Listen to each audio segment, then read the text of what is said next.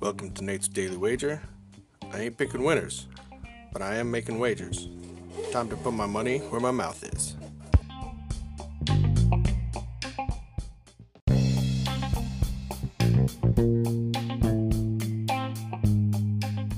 This is Nate's Wager for November 24th, 2021.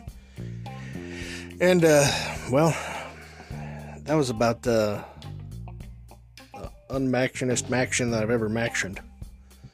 I mean, uh, really? 20 to 3? Ugh, brutal.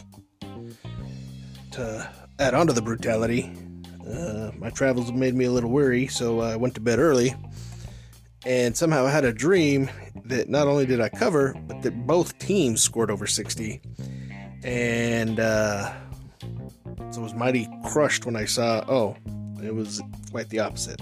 Anyways, so take the loss, take the L, but, uh, you know, we'll be back on it tonight.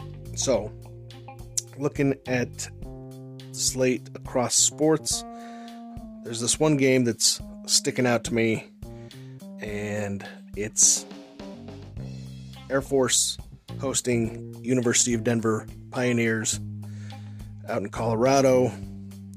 And the reason this sticks out to me is because University of Denver sucks.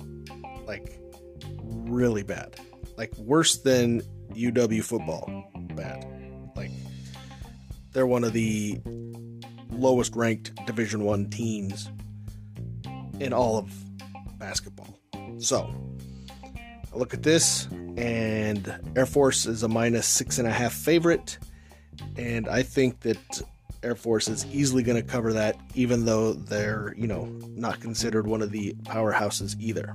So, we're going to take Air Force minus six and a half against the University of Denver Pioneers in men's college basketball action. See anything better than that? Pound it. That's my pick. I'm sticking to it.